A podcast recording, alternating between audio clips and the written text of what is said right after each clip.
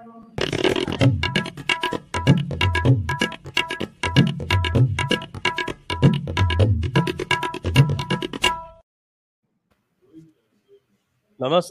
आप सभी दर्शकों को। आज विषय पर हम चर्चा करने जा रहे हैं। भारत के विभाजन के लिए दोषी या उत्तरदायी कौन? और इस विषय पर चर्चा के लिए हमारे साथ एक बहुत ही महत्वपूर्ण डॉक्टर इश्तियाक अहमद आज हमारे साथ है। मैं पहले तो स्वागत करता हूँ डॉक्टर इश्तियाक अहमद का। नमस्ते sir good evening from here. बहुत बहुत शुक्रिया नमस्ते। Sanjay ji nice talking to you. और मैं परिचय करा दूँ दर्शकों से आपका। कि डॉक्टर इश्तियाक अहमद जो है वो बहुत ही बड़े स्कॉलर हैं प्रोफेसर एमेरिटस है पॉलिटिकल साइंस के स्टॉकहोम यूनिवर्सिटी में और इन्होंने बहुत सारी पुस्तकें लिखी हैं जिसमें से एक जो बहुत चर्चित पुस्तक है उसका नाम है Jinnah his success his successes failures and role in history. इसके अतिरिक्त और भी पुस्तकें हैं एक और मैं पुस्तक प्राप्त करने की कोशिश कर रहा था, पाकिस्तान द गैरिसन स्टेट, लेकिन वो मुझे मिल नहीं पाई इंडिया में और वो चूँकि किंडल पे नहीं है तो उसकी ई बुक नहीं है तो इसलिए भी I was not able to get hold of that तो वो भी मेरी विश लिस्ट में पड़ी हुई है। तो सर आज हम बात करेंगे और मुख्यतः हमारा फोकस होगा 1940 से लेके और उन्नीस अड़तालीस तक का जो पीरियड है जिसमें ये पूरा का पूरा जो पार्टीशन की जो रूपरेखा है वो उसी में तैयार हुई। उसके पहले बस एक मैं थोड़ा सा इसके बैकग्राउंड में जाने का प्रयास करूँगा और वो है, जब हम टू नेशन थियोरी की बात करते हैं तो टू नेशन थियोरी का आपकी पुस्तक में भी, आपकी किताब में भी जो उसका ज़िक्र है और जो उसका मेंशन है, वो ट्वेंटी सेंचुरी का ही है। जबकि मैं देखता हूँ कि ये आप टू नेशन थियोरी का यदि बात करना शुरू करें तो आप देखें जाके तो हिदाया जो इलेवेंथ सेंचुरी की लिखी हुई है, उसमें भी जो मार्गनानी है वो लिखता है सियर की बात करता है which is relations with others और इंटरनेशनल रिलेशंस के रूप में उसको स्कॉलर्स ने उसको ट्रांसलेट किया है। उसके बाद हम और नीचे आ जाएँ तो आप फतावा आलमगीरी देखें, जो Fatawa Alamgiri it is treated as some kind of very important Islamic text और अंग्रेज़ों के टाइम पे वो मोहम्मदन लॉ था। और अभी भी जो हमारे आर्टिकल जिसको कहते हैं शरीयत एक्ट 1937 जो भारत में लागू है उसमें जो पर्सनल लॉ है, जिसको कहते हैं कि पर्सनल लॉ लागू होगा मुस्लिम्स पे, वो भी बेसिकली इसी फतावा आलमगिरी के तहत है। और जो कई सारे लोग, जैसे ओवैसी ने तो पब्लिकली कहा है कि हम फतावा आलमगिरी मानते हैं। उसमें भी पूरा का पूरा जो गैर मुसलमानों के साथ जो रिलेशंस है, वो किताब सैर या जिसको, जो सियर है आपके हिदाया में, उसमें डिफाइंड है। मैंने अभी उसके ट्रांसलेशन शुरू किया है और एक वॉल्यूम उसके दस वॉल्यूम में है तो उसका एक वॉल्यूम अभी मैंने हिंदी में ट्रांसलेट किया है। उसका हिंदी और इंग्लिश ट्रांसलेशन नहीं मिलता। एक सिर्फ़ इंग्लिश में एक किताब ट्रांसलेटेड है आउट ऑफ़ सेवेंटी थ्री। तो उसमें भी साफ़ साफ़ दिखाई पड़ता है फिर उसके बाद वो फॉलो होता है। आ, शेख सरिंदी उसी की बात करते हैं जिसको बाद में टू नेशन थियरी कहा गया। उसके बाद फिर बात आती है तो शाह भी वही बात करते हैं, फिर उसके बाद फिर आपके ये जब अलग अलग हो जाते हैं, ये देवबंदी, बरेलवी, दोनों वही बात करते हैं। बल्कि आपके शेख अहमद रज़ा बरेलवी तो उनके तो नफ़रत के अहकाम बहुत प्रसिद्ध हैं। वो तो खैर देवबंदी को भी काफिर मानते थे, वो बात अलग है। लेकिन वो पूरे के पूरे हैं और बाद में जो मूवमेंट चला, उसमें भी खिलाफत के वक्त से ही ये कौमियत मुतहदा और कौमियत जुदा गाना ये दो अलग अलग हो गए थे। तो जिन्ना कोई टू नेशन थियरी का आर्किटेक्ट क्यों कहा जाता है? बैकग्राउंड दी है उस पर थोड़ा सा मैं आपको आ, एक और किस्म की इंटरप्रिटेशन नहीं बल्कि I would like you to look at this एक और एंगल से। जी। देखें जो थियोलॉजी होती है वो स्कॉलर्स का एक कंसर्न है। ज़िंदगी और ज़िंदगी के जो इंटर रिलेशंस हैं, वो थियोलॉजी से बहुत ज़्यादा कॉम्प्लेक्स होते हैं। आप ये देखें कि जब मोहम्मद बिन कासिम ने सिंध के अंदर हुकूमत कायम की तो एक प्रॉब्लम हो गया, क्योंकि कुरान की एक आयत है, जहाँ कहा गया है कि जूस और क्रिश्चियंस और एक ग्रुप होता था सेबियंस वो तो जब आईसीएस ने ये जुर्म किया इराक में तो पता लगा कि कुछ ये सेबियंस अभी भी ज़िंदा है पहाड़ों के अंदर। हाँ जी? जी। तो कुरान शरीफ के अंदर है कि ये लोग मुसलमानों के दरमियान रह सकते हैं अगर ये जजिया देने को तैयार हो जाए। तो उन्हें उनका मज़हब और उनके जो अकायद हैं वो आप कायम रखने दें। अब for Muhammad bin Qasim the problem was के यहाँ जो दो ग्रुप थे एक तो हिंदू थे राजा दाहिर और उनके सपोर्टर्स और दूसरे बुद्धिस्ट थे। तो ये दोनों इस कैटेगरी में तो नहीं थे आते। देन ही सेंट उन्होंने भेजा ये मसला दमिश्क में जो बनु उमैया का हेडक्वार्टर था कि yeah. इन लोगों से कैसे डील किया जाए। तो वहाँ से जो रूलिंग आई वो भी बड़ी इंपॉर्टेंट है क्योंकि हिंदुस्तान के अंदर थियोलॉजिकली नैरो माइंडेड इंटरप्रिटेशन भी हुई है और एक एनलाइटेंड आप कह लें या आप कह लें टॉलरेंट इंटरप्रिटेशन भी हुई है। वो ये वहाँ से रूलिंग आई कि ये लोग भी अल्टीमेटली एक ही खुदा को मानते हैं। बाकी इनका तरीका मुख्तलिफ़ है। अगर ये आपको जजिया दें प्रोटेक्शन टैक्स तो आप इनकी जो है, मंदिर उनको रिकंस्ट्रक्ट करना, उनको मेंटेन करना और इनके मज़हब को आप तंग ना करें। तो एक तो रूलिंग ये है। दूसरी रूलिंग जो है, वो यही है कि क्योंकि ये तो ना क्रिश्चियंस हैं, ना जूस हैं तो इन पे जुल्म हो सकता है और हिंदुस्तान की तारीख में दोनों किस्म के आपको कैरेक्टर मिलेंगे। मैंने अक्सर अपने जो बड़े अज़ीज़ हिंदू दोस्त हैं, आपकी तरह उनसे बात की है कि अगर वाकई इस्लाम थियोलॉजी की बुनियाद पे नैरो माइंडेडली चलता तो 700 साल की जो इन्होंने हुकूमत की है at the time when the British took over तो सिर्फ़ 20 परसेंट लोग हिंदुस्तान के मुसलमान हुए। 80 परसेंट हिंदू या सिख या कोई और कैसे फिर रह गए? तो मेरी ये आर्ग्यूमेंट है कि जो यहाँ पे इन्वेडर्स आए उन्होंने जब यहाँ पे अपनी हुकूमत कर ली तो जो इस इलाके का एक एक है फॉर्मूला कि रूलर कोई भी हो he is the protector of all communities उसकी बुनियाद पे आप देखेंगे कि अकबर भी आए और भी कई एनलाइटन रूलर्स आए। एक एक्सट्रीम थियोलॉजिकल पोजीशन औरंगज़ेब की भी आ जाती है और औरंगज़ेब के आने के बाद उसी मुगल मुगल एम्पायर का जवाल भी शुरू हो गया। क्योंकि यहाँ का मॉडल था मिल के चलने का। और आप मुझसे यकीन करें, मैं जब पंजाब की पार्टीशन पे रिसर्च कर रहा था तो कई ऐसे इंसिडेंट आए जहाँ पे मुझे ये पता लगा कि वास्ट नंबर ऑफ़ पीपल जो पंजाब की कंट्री साइड में गाँव गूं उन्हें पूरा इस्लामिक कलमा भी नहीं आता। उनकी हरकतें, उनकी सोच, उनकी समझ जो है, वो वही है जो आम हिंदुओं की होती थी। कन्वर्ट तो किसी तरीके से वो हो गए।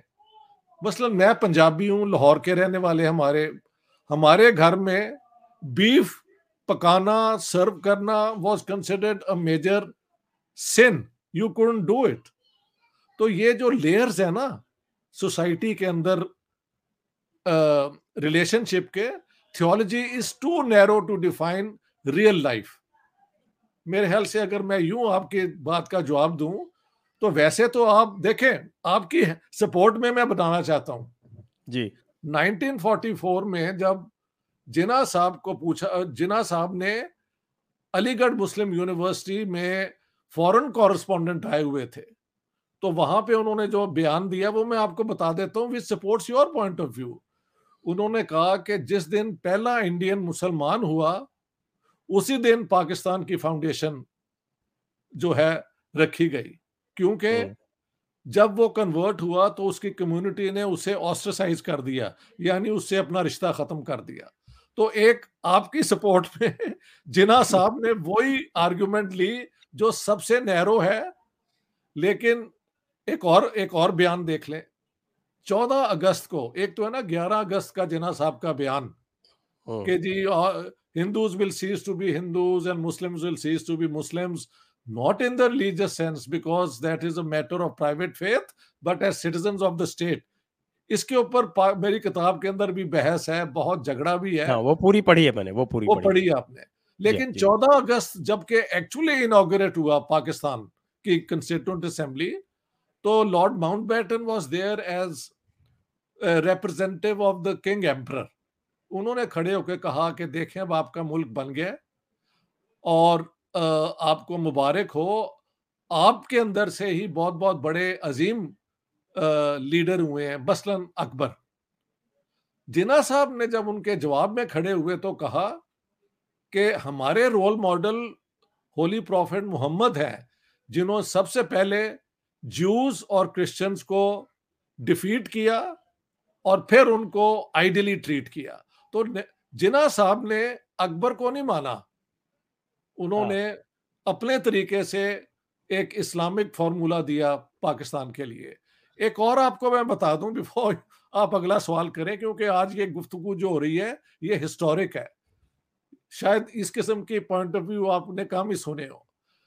जून 1947 में जब 3 जून पार्टीशन प्लान अनाउंस हो गई तो कर, तो क्वेटा में स्टाफ कॉलेज जहाँ पे ऑफिसर जाते थे कोर्सेज के लिए ना, जो ऑफिसर जैसे प्रमोट प्रमोशन होती है तो नए कोर्स होते हैं। तो वहाँ पे जो उस जमाने में इंस्ट्रक्टर थे, उनमें थे मेजर मोहम्मद याहिया खान, जो बाद में प्रेसिडेंट ऑफ़ पाकिस्तान भी बने और जिस, जिनके दौरान ये ईस्ट पाकिस्तान बांग्लादेश का क्राइसिस हुआ। तो उनके जो सुपीरियर थे कर्नल सक्सेना उन्होंने उसे कहते हैं ब्रेक ब्रेकअप पार्टी यानी इंडियन ब्रिटिश आर्मी जिसमें मुसलमान, हिंदू, सिख क्रिश्चियन सारे इंडियंस उस फौज में थे। ये अब ब्रेकअप हो रही थी क्योंकि थ्री जून पार्टीशन प्लान आ गई थी। तो कर्नल वर्मा ने कहा कि देखें, हम एक ही फौज में ट्रेन हुए, हमारी दोस्तियाँ हुई, हम एक ही थे। लेकिन अब आपका मुल्क बन रहा है तो मैं आपको मुबारकबाद देना चाहता हूँ और उम्मीद करता हूँ कि हम दोनों नेशन जो है ना मिल के मोहब्बत से और प्यार से इस इलाके में रहे। तो मेजर याया खान खड़े होकर उन्होंने कहा, sir to what is that to celebrate today आज कौन सी खुशी की बात है? Today is a day of mourning आज तो दुख करने की बात है।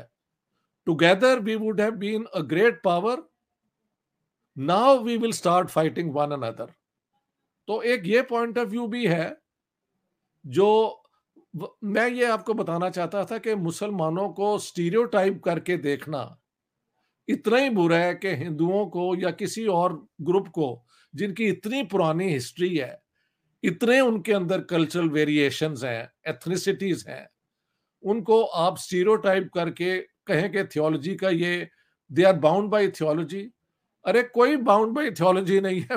मैं आपको बताता हूँ, लाहौर के अंदर ये रमज़ान के अंदर लेस देन टू परसेंट लोग रोजा रखते हैं। और नमाज़ जो है ना five times I think less than two और फाइव परसेंट पढ़ते हैं। कोई भी नहीं पढ़ता। ये सारी चीज़ें आउटडेटेड हो चुकी हैं। मौलवियों के मुताबिक शादी जो है नौ साल के बाद लड़की से हो जानी है, हो जानी चाहिए। मुझे एक पाकिस्तान के घर में दिखाएँ सोए गरीबों के जहाँ कोई लड़की को देता हो। द टाइम्स हैव चेंज जैसे जैसे नई वैल्यूज़ आती हैं देखें हिंदुओं के अंदर लड़कियों को प्रॉपर्टी नहीं थी मिलती। बचपन में शादी हो जाती थी और जिस लड़की का मंगेतर मर जाता था तो उसको ए, बुरा समझा जाता था कि इसकी किस्मत ही बुरी है। तो घर के अंदर उन्हें नंगे पाँव रखा जाता था और पीपल के पता नहीं उसके ऊपर उनको खाना देते थे। ये किसने मेरे यहाँ पे ही स्टॉकम के अंदर एक मेरी पंजाब, पंजाबी इंडियन प्रोफेसर, नहीं प्रोफेसर नहीं, स्कॉलर है। उन्होंने एक पूरा नॉवल लिखा था इसके ऊपर। तो वो भी तब्दील हो गया। आप में भी तब्दीलियाँ आई। मुसलमानों की तब्दीलियाँ पाकिस्तान बनने की वजह से रुक गई हैं। तो ये मेरा एक तफसीली एक्सप्लेनेशन है। अब आप अपना सवाल करें। जी हाँ। खैर वो टॉपिक फिर अलग हो जाएगा। आज जी, तो जी. हम बेसिकली जिन्ना पर जा रहे हैं जी जी। क्योंकि उसमें भी मैं भी आजकल बात चल रही है हमारी। तो एक पसमानदा ग्रुप है।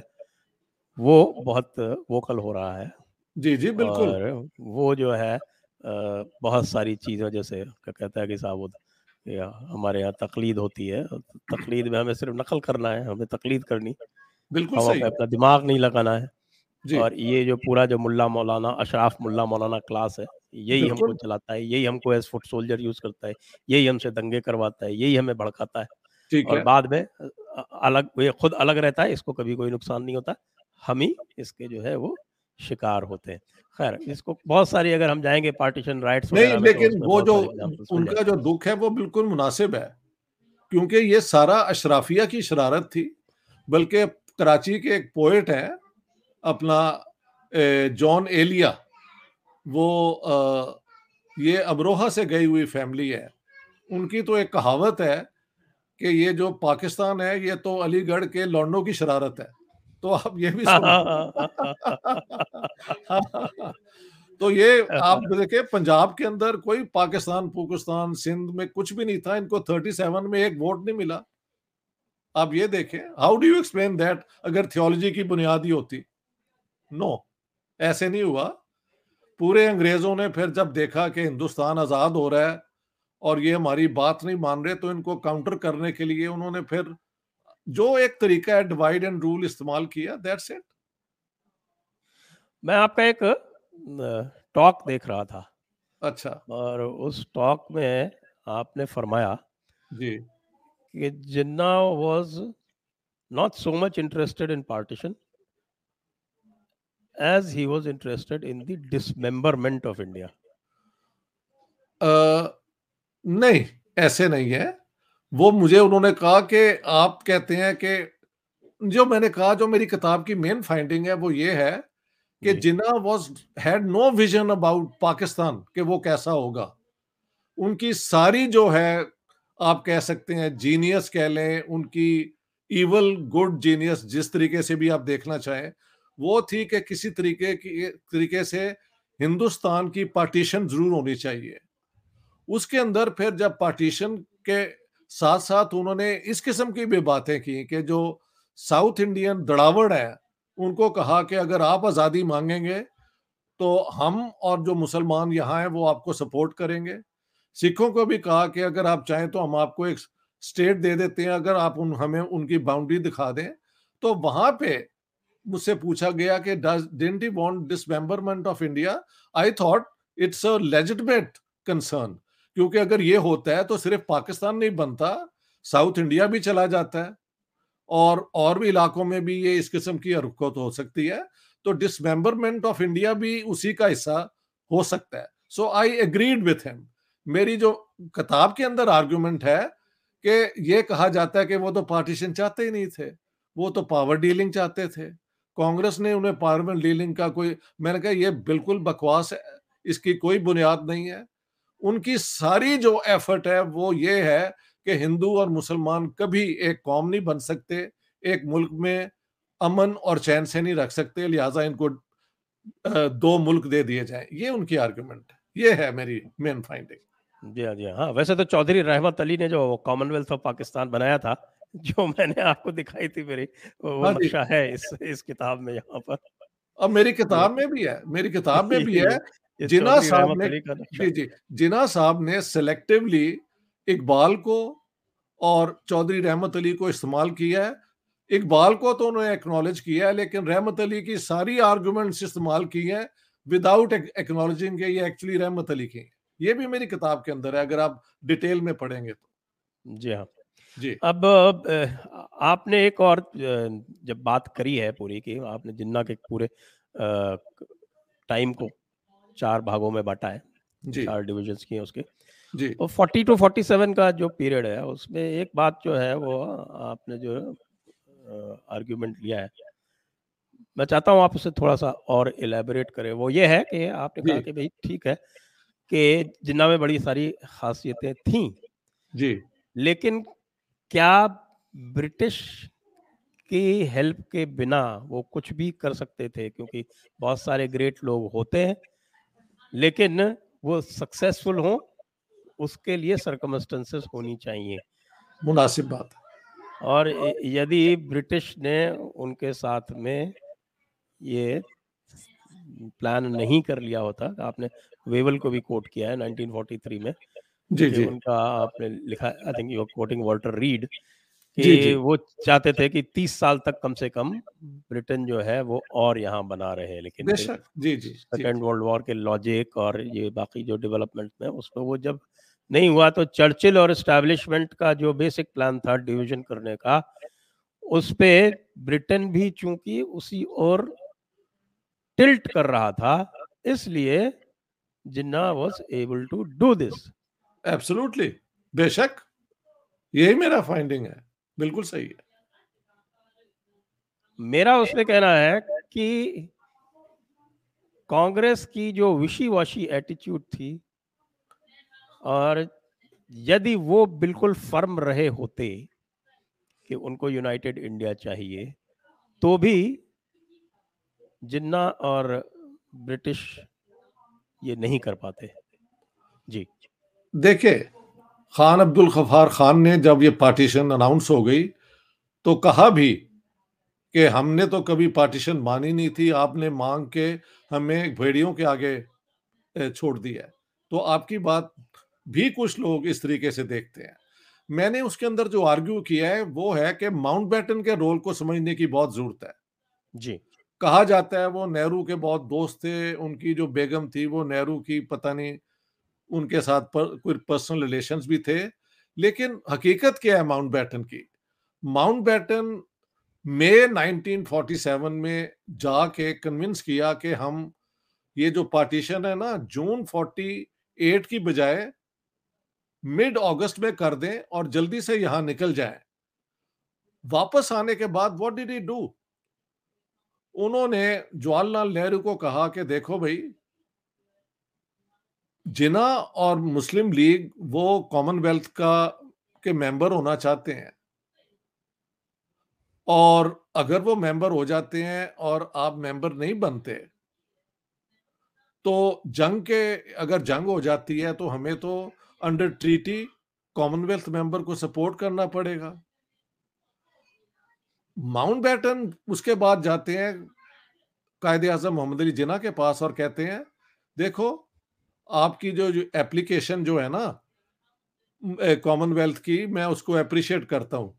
लेकिन अगर हिंदुस्तान मेंबर नहीं बनता तो ये नहीं हो सकता कि हम एक छोटे मुल्क को तो एडमिट कर लें और एक इतने बड़े मुल्क को अपने खिलाफ कर लें। तो तभी आपकी एप्लीकेशन मानी जाएगी अगर हिंदुस्तान भी मेंबर बनता है। तो मेरी वहाँ पे आर्गुमेंट ये है कि माउंट बैटन ने दोनों को कॉर्नर करने की कोशिश की। कि कॉमनवेल्थ में ही आप लोगों का निजात है, वरना you will be left on your own और उस जमाने में सेकेंड वर्ल्ड वॉर अभी खत्म ही हुई थी। रूस का, बाकी दुनिया में इतनी तोड़ फोड़, ये सारा कुछ थी। तो कांग्रेस के अंदर जो एक ग्रुप पहले से एग्री कर गया था, सरदार पटेल, क्योंकि वो रेलिस्ट थे कि अगर पाकिस्तान जाता है और इंडिया नहीं जाता तो बैलेंस ऑफ़ पावर हमारे खिलाफ हो जाएगा। Nehru got converted sometimes in May 1947 तो इन दोनों को भी उन्होंने इस तरह ब्लैकमेल करके, डरा के तो कन्विंस कर लिया कि पार्टीशन तो अब होनी है। देखिए पार्टीशन का फैसला, उसमें दो डेट्स आप देख लें। 11 मई 1946 को एक मेमोरेंडम किया था तैयार फ़ील्ड मार्शल ऑकिन लेक ने जिसमें yeah. था कि पाकिस्तान बनना चाहिए या नहीं। जी एक आर्गुमेंट हक में एक खिलाफ एक हक में एक खिलाफ एक हक में एक खिलाफ। लेकिन जो कंक्लूजन उन्होंने निकाला वो ये था कि नहीं इंडिया यूनाइटेड रहेगा और इसकी जो मेन यूनिटी को कायम रखने की जो इंस्टीट्यूशन हमने बनाई है ब्रिटिश इंडियन आर्मी अगर यूनाइटेड रहेगी तो सोवियत यूनियन क्योंकि अंग्रेज़ों का 1833 से जिसे कहते हैं ना बग बेयर वो रशिया था जो बाद में और भी बड़ा एक बग बेयर बन गया जब वो सोवियत यूनियन बन गया। तो सोवियत यूनियन यहाँ ना आ जाए। हाँ जी? इसलिए इंडिया की पार्टीशन ना की जाए। लेकिन मैंने वहाँ पे कहा है कि उसी मेमोरेंडम के नीचे जनरल वेन जो उनके नेक्स्ट टू कमांड थे ना उन्होंने लिखा है आई डू नॉट एग्री तो वहाँ से साबित होता है कि ब्रिटिश इंडियन आर्मी में एक लॉबी जो चर्चिल के पास थी और चर्चिल के लिए एक ऑथर है मार्टिन उन्होंने लिखा है कि और वेवल ने भी कहा है कि जिन Churchill wanted a piece of India for himself ठीक है? जी। तो उसके बाद जब ये सारी मेरा पूरा एक चैप्टर जब आपको संजय जी टाइम मिले ना वो चैप्टर ज़रूर पढ़ें। The British decision to partition India जहाँ पे मैंने शो किया है कि वो अपनी इन्वेस्टमेंट्स अपनी आइडियोलॉजिकल कंसर्न सारों का ज़िक्र करते हैं। हाँ कुछ पढ़ी है मैंने उसको। जी जी आपने पढ़ी है। पार्ट ऑफ़ दैट तो I am very glad you have done और फिर 12 मई 1947 को एक महीना एक साल एक महीने बाद three heads of the British arm forces army navy और एयरफोर्स जो इनके हीरो थे सेकेंड वर्ल्ड वॉर के फ़ील्ड मार्शल मंटगुमरी और कलोनियल ऑफ़िस से शायद लॉर्ड इसमें और ये, इन्होंने मेमोरेंडम बनाया कि अगर पार्टीशन होती है तो गुड हम जिना साहब हाँ वहाँ लिखा है कि जिना साहब जो हैं, वो तो कॉमनवेल्थ ज्वाइन करना चाहते हैं। वेर एज हिंदुस्तान में गो इट्स ओन वे ये वहाँ पे लिखा हुआ है। इसलिए हम पाकिस्तान से Karachi port facilities Pakistan airfields और पाकिस्तान मैन पावर जो है ना उनकी डिमांड करें। और संजय जी ये अंग्रेज़ों की चाल आप जरा देखें। जब ये अफगान सो कॉल्ड जिहाद हुआ है तो इन्होंने पाकिस्तान को इस्तेमाल किया है ना। अगर हम्म। हिंदुस्तान होता एक यूनाइटेड ग्रेट पावर तो हम क्यों इस्तेमाल होते? डिवीज़न ऑफ़ इंडिया के बाद ये सारा कुछ हुआ है।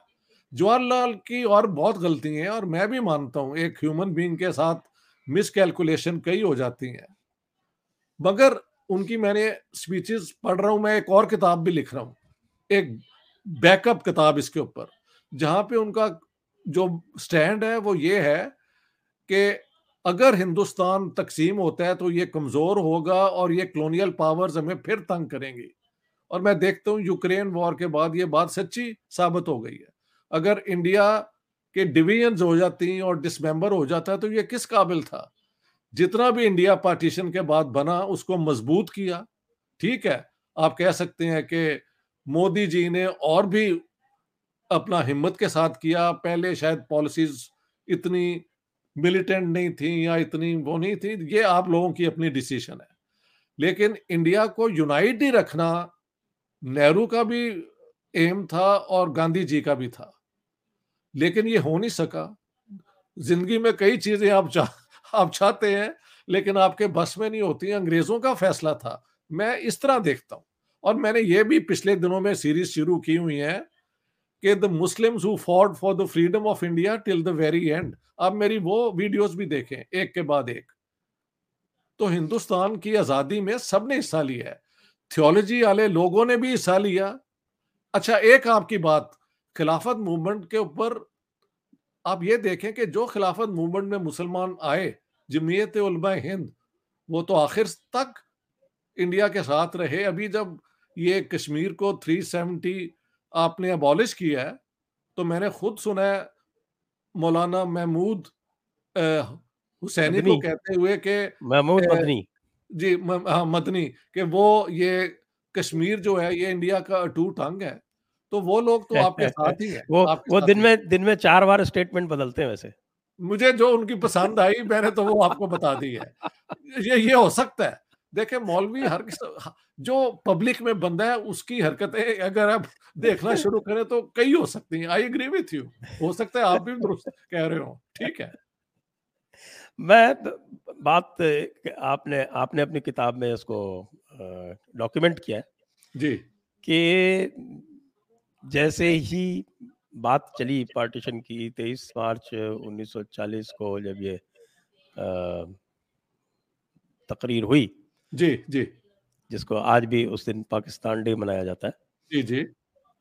तो आपने उसमें कुछ फैक्ट्स लिखे हैं उसमें थोड़ा सा पहला तो आपने लिखा है कि Subhash Bose as president in June 1940 of course he was not president नहीं मेरी बात सुने वहाँ पे वो कई लोगों ने मुझे कहा है मैंने कहा नहीं मैंने कहा है कि ये फारूक अहमद दार ने चार चीज़ें निकाली हैं वो मेरी फाइंडिंग नहीं है।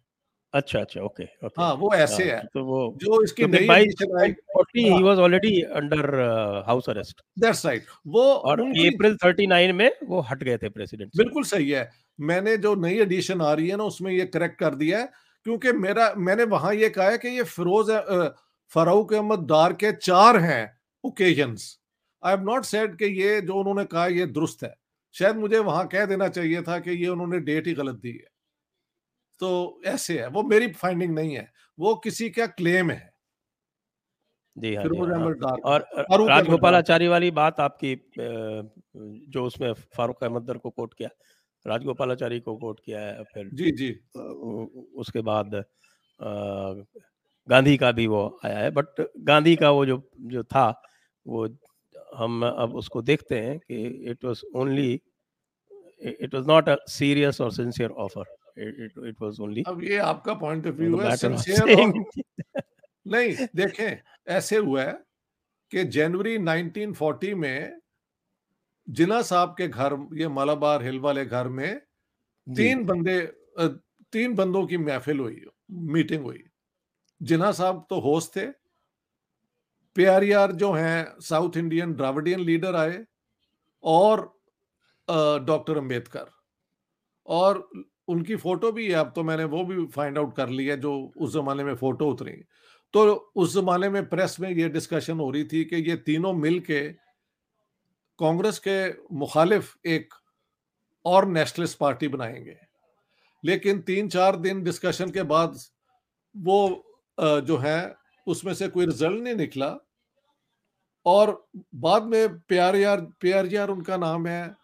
उन्होंने जिना साहब के खिलाफ से डिसअपॉइंटमेंट की बात भी की कि ही वॉज़ नॉट इंटरेस्टेड और डॉक्टर अंबेडकर ने भी फिर जो किताब लिखी है ना, पाकिस्तान के पहले प्रूव किया है, आखिरी में कह दिया कि इसकी कोई ज़रूरत नहीं है, वो भी बिटर हो गए।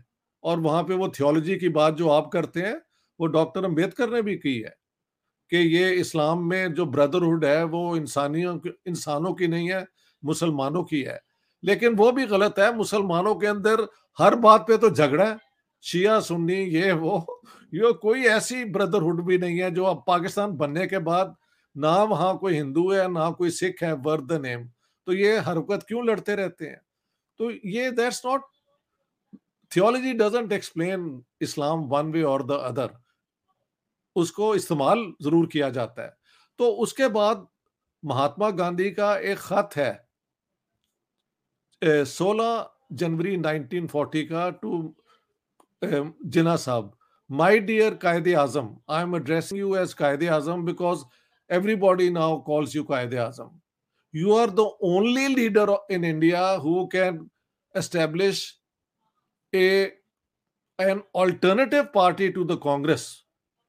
The Muslims, the Dalits, and the Dravidians uh, uh, fear that Congress is a upper caste Hindu party तो आप तीनों मिलके एक और डेमोक्रेटिक पार्टी बनाएँ जो इंडिया की यूनिटी के लिए हो लेकिन कांग्रेस को काउंटर करे। जिना साहब ने उसमें कोई इंटरेस्ट नहीं दिया। तो मेरे ख्याल से ही वॉज़ वेरी सीरियस आखिर तक उनकी ख्वाहिश यही रही कि पार्टीशन ना हो। लेकिन पार्टीशन तो अंग्रेज़ों ने आखिर में फैसला देना था ना कि उनको क्या सूट करता है। तो ऐसे पार्टीशन हुई है। आप और मेरा हाँ। झगड़ा जो है ना आपका मेरा झगड़ा एक है लेकिन इसमें अगर तीसरा बंदा आ जाए तो वो आपको भी इस्तेमाल करता है मुझे भी करता है ये भी तो आप देख लेना। हाँ वो तो है ही है they had the decisive role इसमें तो कोई डाउट वाली बात ही नहीं है। लेकिन जैसे आप नेहरू के आप ये कह सकते हैं कि इट वाज अ मिस्टेक या one doesn't know whether it was deliberate और इट वाज अ मिस्टेक जैसे उनकी जो टेंथ जुलाई 1946 की जो प्रेस कॉन्फ्रेंस है। हाँ जी हाँ जी हाँ जी हाँ जी।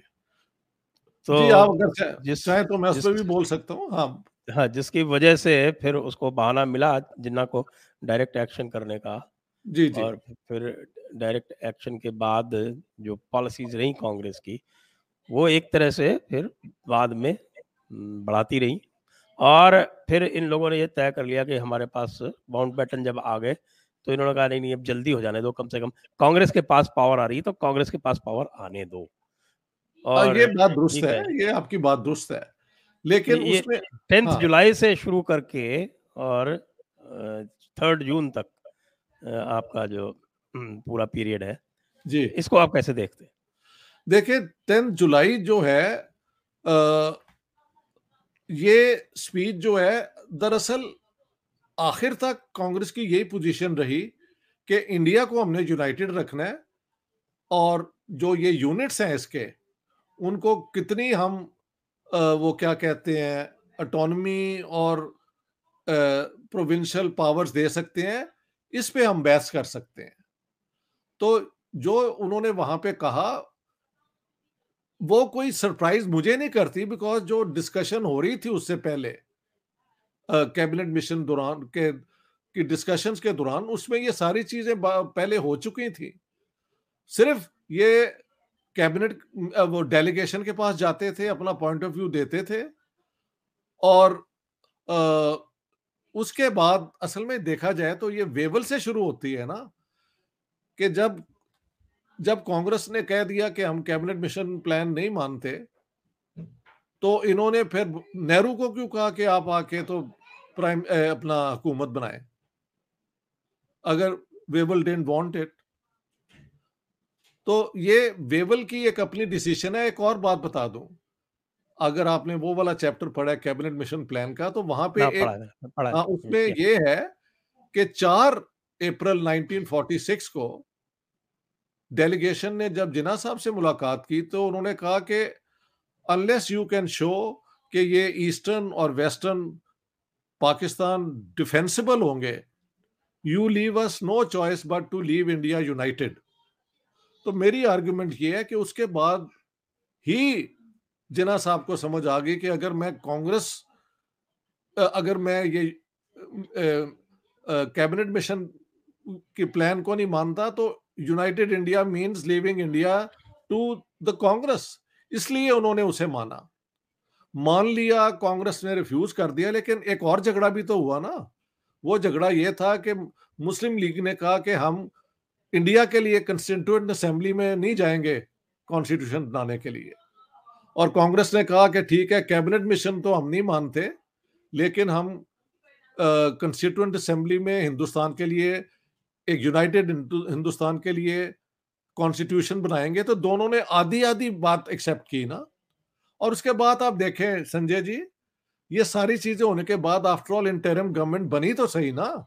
और इंटरम गवर्नमेंट ये टेन जुलाई के बाद ही बनी है ना? तो उसको आप क्यों काउंट नहीं करते कि मुस्लिम लीग फिर क्यों वापस आ गई उसके अंदर? ये जो हुकूमत है टू सितंबर को बनी थी इंटरम और अक्टूबर के अंदर मुस्लिम लीग को भी ये साथ ले आए। तो Muslim League return to it उससे पहले कलकत्ते की किलिंग हो चुकी थी नोआखली का भी हो चुका था नोआखली अक्टूबर में हुआ है नोआखली हाँ, अक्टूबर में हुआ वही ना। नोआखली तो, में Nehru was already premier by that time अच्छा ही वाज ऑलरेडी प्रीमियर ठीक है। हम्म, और हम्म। बिहार ठीक है ना? हम्म, वो हाँ, वो अक्टूबर में हुआ है हाँ अक्टूबर में प्रीमियर नहीं वो प्रीमियर तो हो गए थे सेकंड सितंबर से यू आर राइट एब्सोल्युटली लेकिन मेरा मतलब है कि मुस्लिम लीग इसमें आ गई थी इंटरिम गवर्नमेंट में। हाँ आ गई थी। तो टेंथ जुलाई के बाद फिर क्यों आए? अगर ये इतनी बड़ी बात थी, आया तो गए थे ये। लेकिन वहाँ पे इन्होंने क्रॉस पर्पजेस में काम किया। एक कैबिनेट जब बनती है आप और मैं अगर हुकूमत बनाए तो मेरा आप पे ट्रस्ट आपका मेरे पे होना चाहिए ना। ये तो नहीं कि मैं हर वो रिफॉर्म लाऊं, जो आपकी जड़ें काटे और आप मेरे खिलाफ काम करें तो वो इंटरम गवर्नमेंट भी एक पैरडी बन के रह गई। क्योंकि by that time I think the Muslim League को ये अश्योरेंस थी कि पाकिस्तान बन रहा है हम क्यों कॉम्प्रोमाइज करें? मुझे तो यूँ लगता है। हाँ डेफिनेटली अगर कोई हिंट नहीं हो तो जिस तरह से लियाकत अली खान एक्ट कर रहे थे as finance minister it was completely at cross purposes he was thwarting every plan of the Congress हाँ वो बिल्कुल कैबिनेट में लगातार अपोज कर रहे थे। हाँ सारे कर रहे उसके लिए पटेल पटेल ने भी अल्टीमेटली ये एक्सेप्ट कर लिया कि ये अनवर्केबल अरेंजमेंट है। Exactly exactly. तो आप और मैं तो अग्री करते हैं हर बात पे। हमारी डिसग्रीमेंट क्या है ये बताएँ। मैं तो I want to learn from you कि आपकी और मेरी डिसग्रीमेंट क्या है। मेरी किताब के बाद खैर आपकी किताब मेजरली जिन्ना पे फोकस्ड है। मैं तो I was trying to find out from this कि क्या कांग्रेस इक्वली या मोर थी? हिंदुस्तान की आज़ादी के लिए विद द बेस्ट इंटेंशन भैया कि सारे इस मुल्क में रहते हैं। सब तो अशराफिया नहीं होते सब ही अपर कास्ट और ये नहीं होते हर किस्म के लोग यहाँ पे रहते हैं। अगर हम एक ऐसा हिंदुस्तान बनाएँ जिसमें सबका हिस्सा हो तो इससे ज़्यादा खूबसूरत हिंदुस्तान क्या हो सकता है? सारी दुनिया को दिखाएँ कि गुर्बत के बावजूद we all are mutually you know needing one another मैं तो इस आइडियल को बहुत अपने दिल से कबूल करता हूँ। ये पूरा नहीं हो सका ये एक दुख की बात है। जी अगर गांधी अड़ जाते और फास्ट एंड टू डेथ पे चले जाते तब क्या होता? जैसे वो करते थे लेकिन हाँ, इस, ये इस सिलसिले में नहीं किया होना ठीक है ये कह सकते हैं कि कई चीज़ें हो सकती थी जो नहीं हुई। तो थोड़ा थोड़ा ब्लेम तो हर एक पे आना चाहिए ना। ये तो आना चाहिए। हाँ। ठीक है। जी। मैं आपकी इस बात को मानता हूँ। I think this is a valid point जी हाँ। हाँ। और एक आपने जिन्ना के सेकुलरिज्म पे बड़ा अच्छा इस पे एनालिसिस किया है कि जिन्ना के इलेवेंथ अगस्त वाली जो स्पीच थी उसको लेके बहुत सारे लोगों ने उनको सेक्युलर करार कर दिया। यहाँ तक कि हाँ। हमारे यहाँ के कुछ लीडर्स भी हैं जिसके ऊपर इंडिया में भारी रिएक्शन भी हुआ।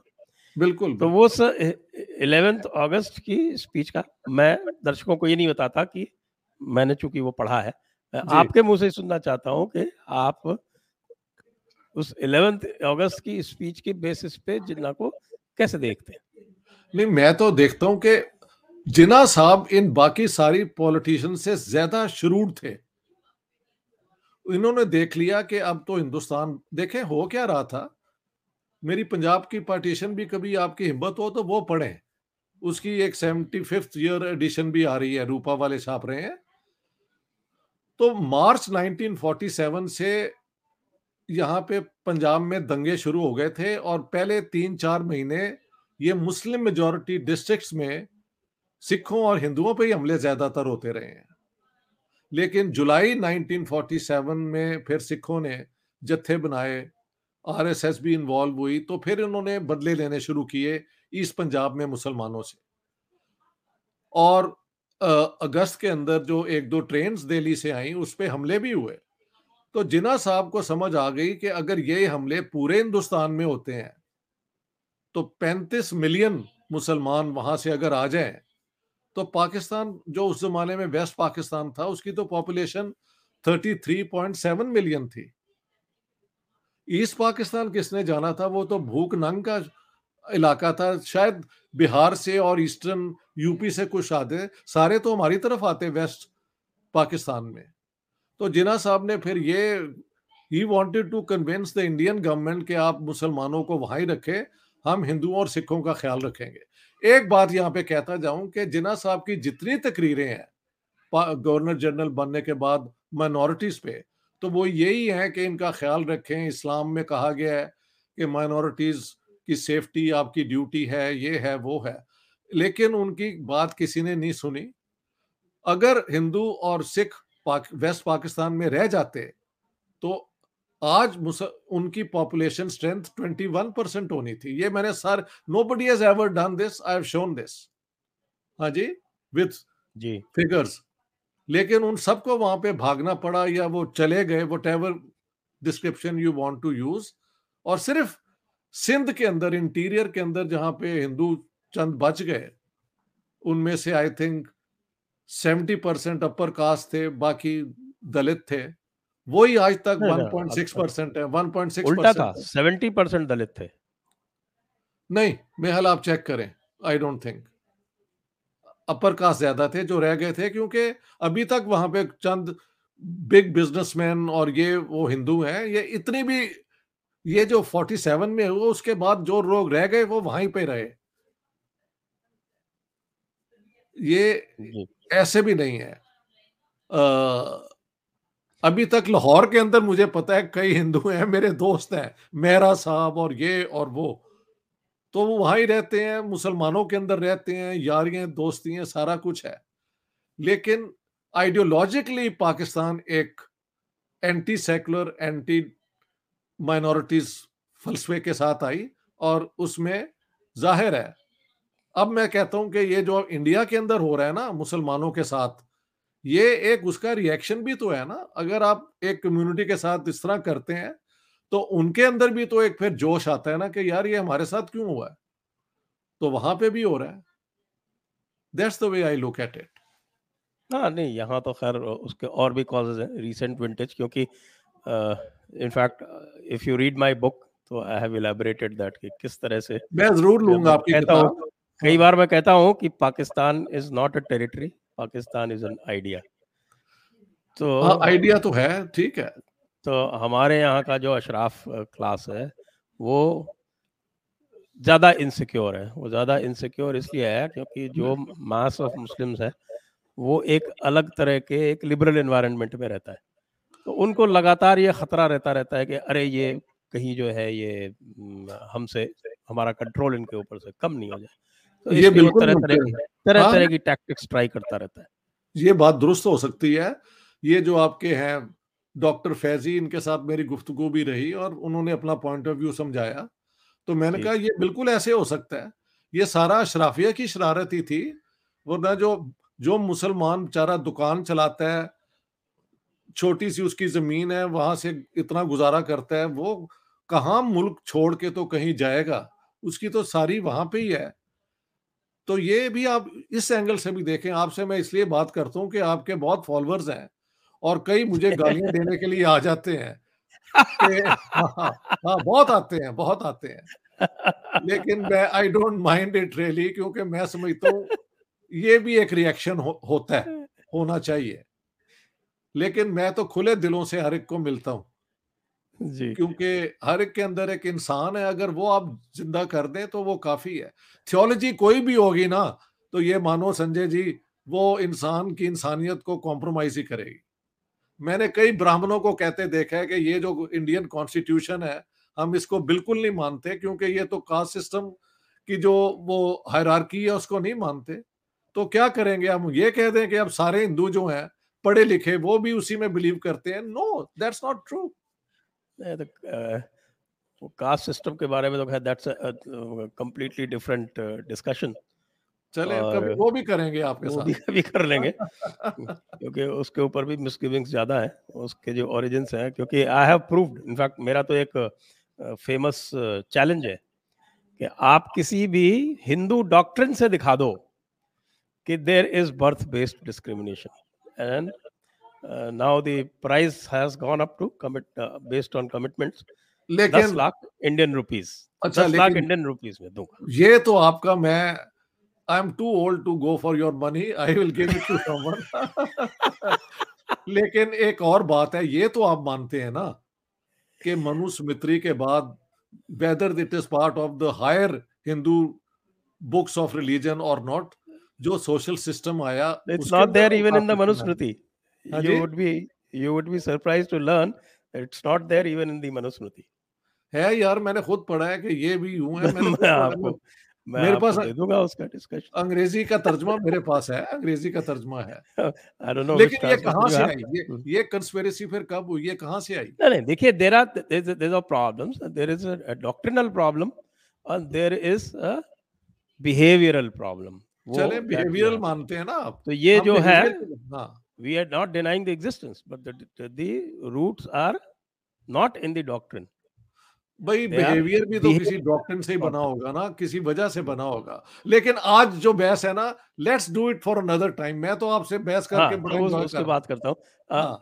एक बस लास्ट क्वेश्चन ये पूछूँगा कि आपका कंक्लूजन ये है कि Jinnah never followed up on इस 11th August speech so never, it was never, probably no, not no, a serious never. or sincere uh, position never not even once एक दफ़ा कोई मुझे दिखा दे तो मैं मान जाऊँगा। जी।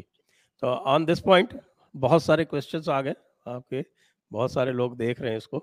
तो वो they would like to ask you questions हाँ यू आर माय प्लेयर ज़रूर। तो अब मैं क्वेश्चंस पे चलता हूँ। उससे पहले सभी